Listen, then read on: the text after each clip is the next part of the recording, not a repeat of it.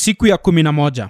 basi kwa kuwa watoto wameshiriki damu na mwili yeye naye vivyo hivyo alishiriki yayo hayo ili kwa njia ya mauti amharibu yeye aliyekuwa na nguvu za mauti yaani ibilisi awaache huru wale ambao kwamba maisha yao yote kwa hofu ya mauti walikuwa katika hali ya utumwa waibrania 2 14 hadi 15 yesu alikuja kwa nini?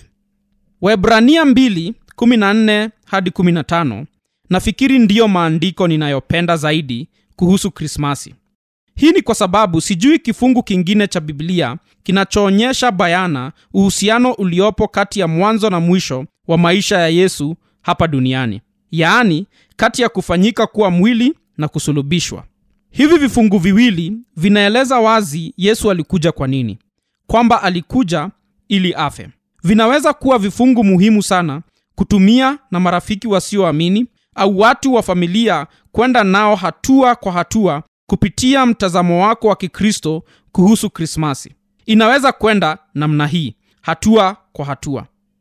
Basi kwa kuwa watoto wameshiriki damu na mwili neno watoto linachukuliwa kutoka katika kifungu kilichotangulia waibrania 213 na linasema kuhusu uzao wa kiroho wa kristo masihi. Tazama isaya 818 na 53:10 hawa pia ni watoto wa mungu. Yohana 1:12 kwa maneno mengine katika kumtuma kristo mungu anautazamia wokovu wa watoto wake. Ni kweli kwamba mungu aliupenda ulimwengu hata akamtoa yesu. Yohana 3:16 lakini pia ni kweli kwamba mungu alikuwa hasa anakusanya watoto wa mungu waliotawanyika kote. Yohana 11:52 mpango wa mungu ulikuwa kumtoa kristo kwa ulimwengu na ili aufanikishe wokovu wa watoto wake. Tazama timotheo wa kwanza 4:10 unaweza kufanywa mwanawe kwa kumpokea kristo. Yohana 1:12 yeye naye vivyo hivyo alishiriki yayo hayo mwili na damu. Hili linamaanisha kwamba kristo alikuwako kabla ya kufanywa mwili. Alikuwa roho. Alikuwa neno la milele.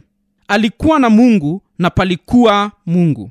Yohana 11 na wakolosai 2:9 lakini alichukua mwili na damu na akajivika uungu na uwanadamu.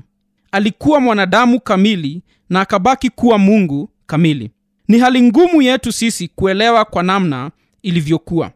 Lakini hiki ndicho kitovu cha imani yetu na kile ambacho biblia inafundisha. Kwamba kupitia kwa kifo sababu iliyomfanya awe mwanadamu ni ili afe. Kama mungu kamili na kawaida hangeweza kufa kwa ajili ya wenye dhambi. Lakini kama mwanadamu angeweza kusulubiwa na kufa. Lengo lake lilikuwa afe kwa ajili ya wenye dhambi kwa hivyo ilikuwa ni lazima azaliwe mwanadamu. Alizaliwa ili afe. Siku ya ijumaa aliposulubiwa ndilo lililokuwa lengo la krismasi kuzaliwa kwake. Hili ndilo ambalo watu wengi wanahitaji kusikia leo kuhusu maana ya krismasi. Amharibu yeye aliyekuwa na nguvu za mauti yaani ibilisi. Katika kufa kristo alimng'oa meno ibilisi kwa namna gani?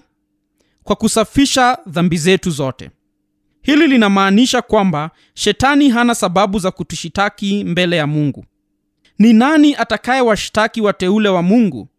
Mungu ndiye mwenye kuwahesabia haki. Warumi 8:33 anawahesabia haki kwa sababu gani? Kupitia kwa damu ya yesu. Warumi 5:9 silaha ya kimsingi ya shetani ni dhambi zetu wenyewe kama kifo cha yesu kinaiondoa silaha kuu ya ibilisi silaha moja ya kuua aliyonayo inatolewa katika mkono wake. Hawezi kuwa na kesi yoyote ya kutufanya sisi tupate hukumu ya kifo kwa sababu hakimu ametuacha huru kwa kifo cha mwanawe. Awaache huru wale ambao kwamba maisha yao yote kwa hofu ya mauti walikuwa katika hali ya utumwa. Kwa hivyo tuko huru kutoka kwa hofu ya mauti mungu ametuhesabia haki. Shetani hawezi kugeuza hiyo amri.